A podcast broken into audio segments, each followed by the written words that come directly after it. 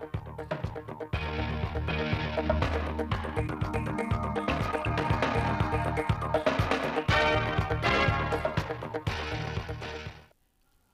chào quý vị và các bạn đến với bản tin thời sự mười sáu giờ ngày hai mươi hai tháng một của Đài Phát thanh Truyền hình Thanh Hóa. Chương trình được thực hiện trực tiếp trên sóng ép em tần số chín mươi hai phẩy ba mê ga héc.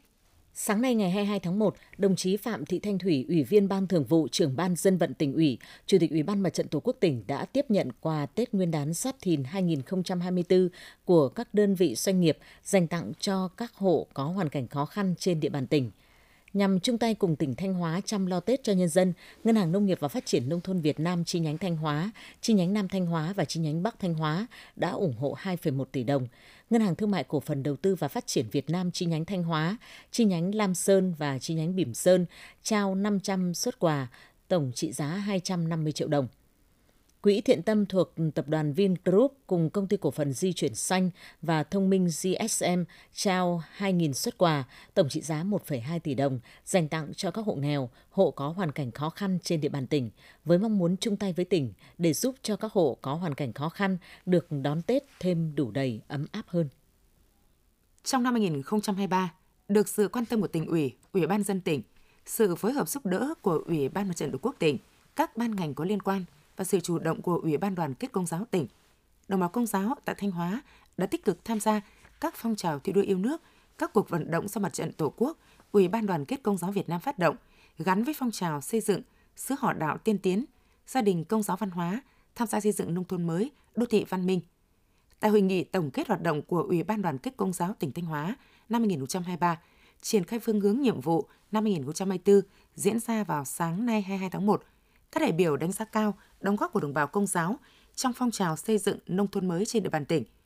Thông qua các mô hình phong trào, hoạt động, đồng bào Công giáo đã thể hiện tinh thần trách nhiệm đối với cộng đồng, góp phần tích cực vào sự phát triển kinh tế xã hội, đảm bảo an ninh quốc phòng tại địa phương.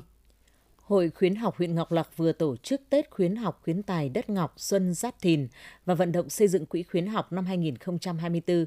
Tại buổi lễ, đại diện Hội Khuyến học tỉnh và Hội Khuyến học huyện Ngọc Lặc đã trao kỷ niệm chương vì sự nghiệp khuyến học cho bốn cán bộ hội tiêu biểu, bằng khen của Trung ương Hội Khuyến học Việt Nam cho hai tập thể và hai cá nhân, giấy khen của Hội Khuyến học tỉnh cho ba tập thể và ba cá nhân, giấy khen của Ủy ban nhân dân huyện cho năm cán bộ giáo viên làm tốt công tác khuyến học xuất sắc cấp tỉnh và cấp huyện, tuyên dương khen thưởng cho bốn học sinh giỏi quốc gia và ba mươi tám học sinh đạt giải học sinh giỏi các môn văn hóa cấp tỉnh, trao học bổng cho bốn mươi hai học sinh nghèo học giỏi của Quỹ Khuyến học Khuyến tài Lam Sơn và Quỹ Khuyến học Thiện tâm với tổng số tiền gần năm mươi triệu đồng. Nhân dịp này, Hội Khuyến học huyện Ngọc Lặc cũng đã tiếp nhận ủng hộ xây dựng quỹ khuyến học do các tổ chức cá nhân trên địa bàn với số tiền gần ba trăm triệu đồng.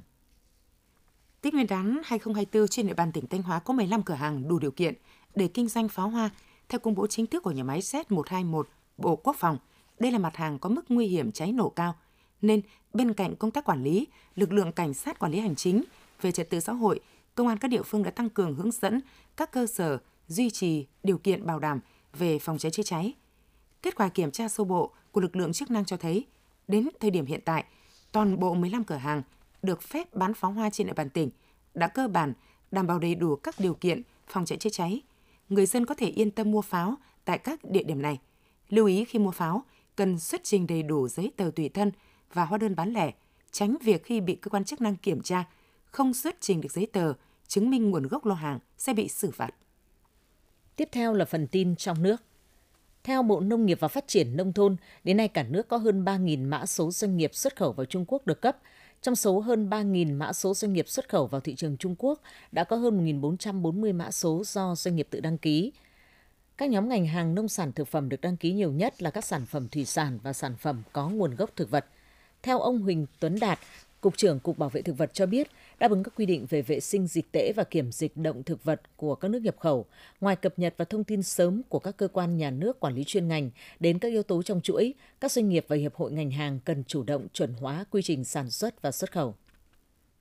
Tổng cục Hải quan cho biết, ngay từ đầu năm hai không hai tư, xuất khẩu rau quả của Việt Nam tiếp tục duy trì đà tăng trưởng ấn tượng.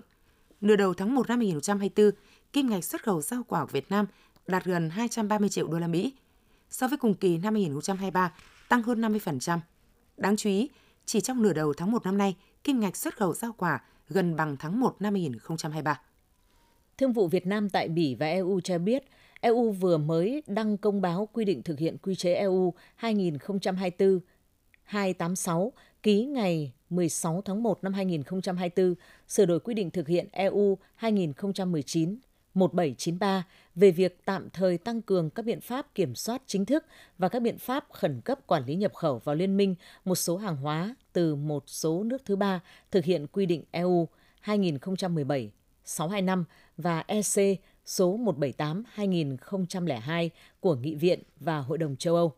Theo đó, các mặt hàng của Việt Nam khi xuất khẩu sang e u sẽ chịu giám sát tại cửa khẩu là ớt chuông, mì ăn liền và sầu riêng với tần suất kiểm tra tương ứng là năm mươi phần trăm, hai mươi phần trăm và mười phần trăm.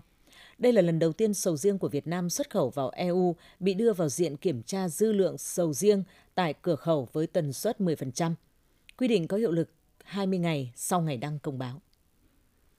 Hiệp hội chế biến và xuất khẩu thủy sản Việt Nam vê a ét e pê dự báo xuất khẩu thủy sản của Việt Nam sẽ hồi phục dần trong năm hai nghìn không trăm hai mươi tư và khả quan hơn vào nửa cuối năm. Doanh số toàn ngành có thể đạt mức chín phẩy năm đến mười tỷ đô la Mỹ, trong đó ngành tôm hướng tới mục tiêu bốn tỷ đô la Mỹ. Theo Bộ Công Thương, mặc dù thị trường có nhiều biến động, song năm sàn thương mại điện tử lớn nhất tại Việt Nam vẫn tăng trưởng mạnh trong năm hai nghìn không trăm hai mươi ba, đạt hơn hai trăm ba mươi nghìn tỷ đồng. Hiện tại Việt Nam có năm sàn thương mại điện tử lớn hoạt động là Shopee, Lazada, Tiki, Sendo, TikTok Shop.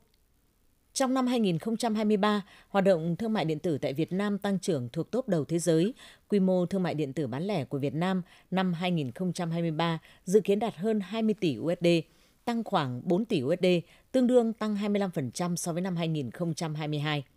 Đặc biệt, thương mại điện tử đã chiếm gần bảy mươi phần trăm tỷ trọng của nền kinh tế số. Dự báo trong năm hai nghìn không trăm hai mươi tư, doanh thu trên các sàn bán lẻ trực tuyến tại Việt Nam tiếp tục tăng mạnh ở mức ba mươi lăm phần trăm, đạt khoảng ba trăm mười nghìn tỷ đồng.